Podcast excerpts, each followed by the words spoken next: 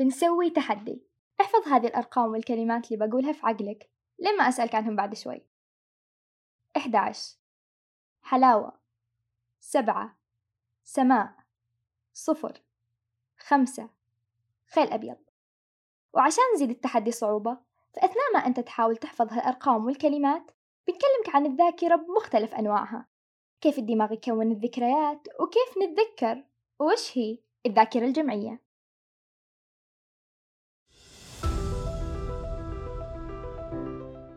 من أبواب المعرفة اللي تاخذنا لآفاق بعيدة وواسعة تلامس أطراف المستقبل.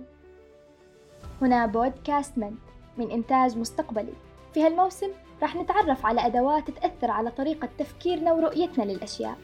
هي أدوات سحرية بين يديك موجودة عندنا كلنا كبشر.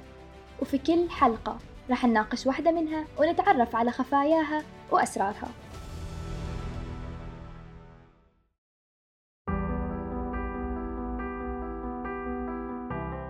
تعريف الذاكرة يشمل عنصرين أساسيين وهما قدرة الدماغ على حفظ واسترجاع المعلومات. تذكر حفظ واسترجاع. وللذاكرة نوعان الذاكرة الضمنية وهي تعمل دون إدراك الإنسان ويندرج تحتها المهارات والعادات. مثلا تذكر أول مرة تعلمت فيها تربط خيوط الحذاء كيف كان شيء صعب؟ لكن مع التكرار يصبح شيء أوتوماتيكي ممكن تسويه كل يوم بلا أدنى تفكير وبلا أي صعوبة.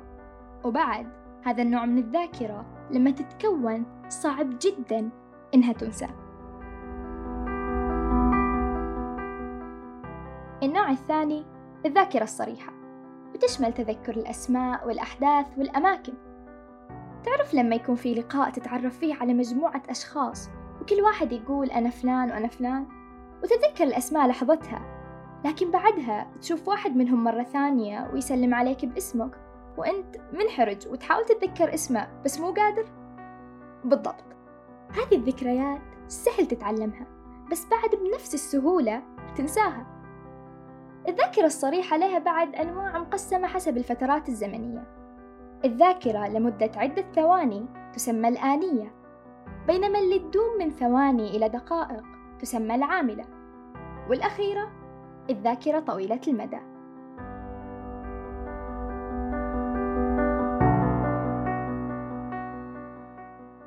الحين نجي للسؤال.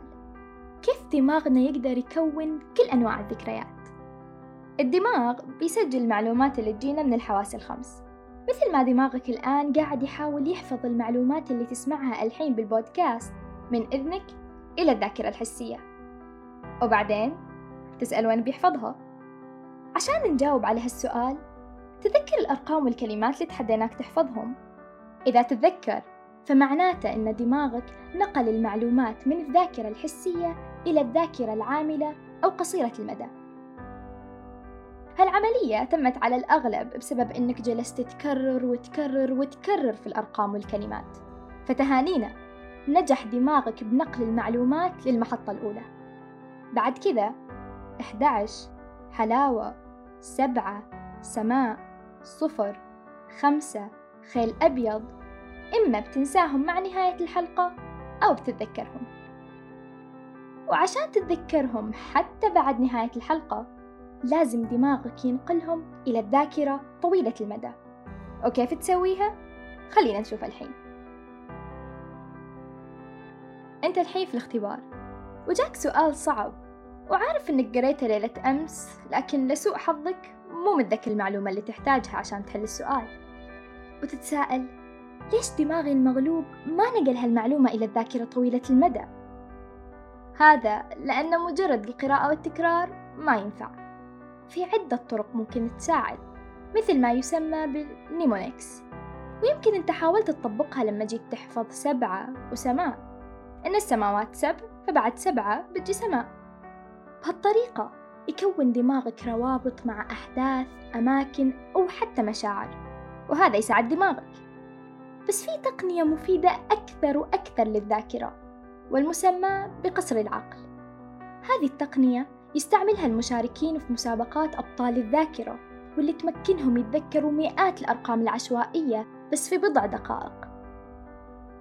هالطريقة تقوم على أن الشخص يتذكر أي مكان مألوف بالنسبة له. مو شرط قصر. مثلا بيتكم أو الحديقة اللي في حيكم أو حتى مدينتكم أي مكان. ويربط الشخص كل شيء في هالمكان مع المعلومات اللي يبغى يسترجعها. فمثلا لو قلنا المكان المختار هو البيت وإنك تبغى تحفظ الأرقام والكلمات اللي تحديناك تحفظهم. 11 حلاوة سبعة سماء صفر خمسة خيل أبيض. خلنا نبدأ برقم 11 أول ما تدخل من البيت بتفتح الباب الخارجي والباب بنربطه برقم واحد. فأول ما دخلت البيت هذا رقم واحد. وبعدين بتمشي وبتفتح الباب الداخلي وهذا رقم واحد. فكذا انت حفظت أول رقم واللي هو رقم 11 الحين دخلت البيت ودخلت المطبخ. وهناك شفت المكان اللي تحطوا فيه الحلاوة وأكلتها. بعدها فتحت ستارة المطبخ اللي شكلها يشبه السبعة وطلعت من النافذة على السماء. بعد كذا جعت وقررت تفتح الثلاجة وتطبخ بيضة واللي شكلها يشبه الصفر بالإنجليزي ويشبه الخمسة بالعربي. وهنا حفظت صفر وخمسة. وأخيرا رحت الصالة وفتحت التلفزيون ولقيته محطوط على قناة ناشونال جيوغرافيك برنامج عن الحيوانات وشفت فيه خيول بيضاء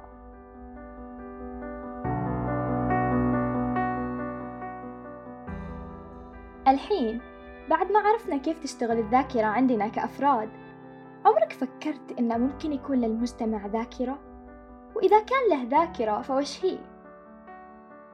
في النصف الثاني من القرن الحادي عشر صك عالم الاجتماع الفرنسي موريس هالبواكس مصطلحي الذاكرة الجمعية والذاكرة الجماعية في كتابة الأطر الاجتماعية للذاكرة. والذاكرة الجمعية هي الحجر الأساس لهوية المجتمع وثقافته. أبسط مثال على الذاكرة الجماعية هي لما في يوم العيد أحد يقول لك من العايدين الفايزين وترد من السالمين الغانمين. ولو كنت من الجماعة اللي ما تعرف وش ترد فاحفظها من الحين. مثال ثاني هو في عادات المجتمع مثل الأعياد صلاة الجمعة أو حتى أكل الكبسة.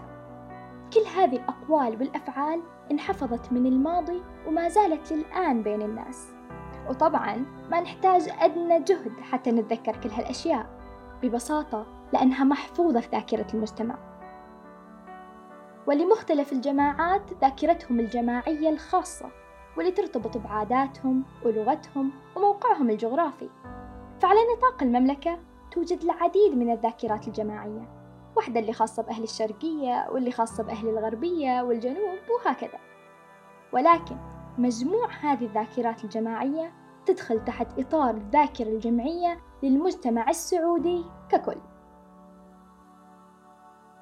الذاكرة جزء أساسي من هويتنا كأشخاص بل من الممكن أن نقول أن ما نحن إلا عبارة عن ذكرياتنا عن أنفسنا وعما حولنا. وكذلك كمجتمعات. ما نحن إلا آلاف العادات والأقوال والاعتقادات المجتمعة في ذاكرة واحدة. كأفراد لأدمغتنا الفضل في ترتيب وغربلة ملايين المعلومات التي تمر عبر حواسنا. لكن لا تنسى بأنك تحتاج أيضا لبذل مجهود ليتسنى لدماغك الاحتفاظ بالمعلومات التي تريدها لفترات أطول. أنت نتاج ذكرياتك فأنت تمتلك أداة سحرية بين يديك. واحفظ عندك ولا تنسى تشارك هالحلقة مع أصحابك إذا أعجبتك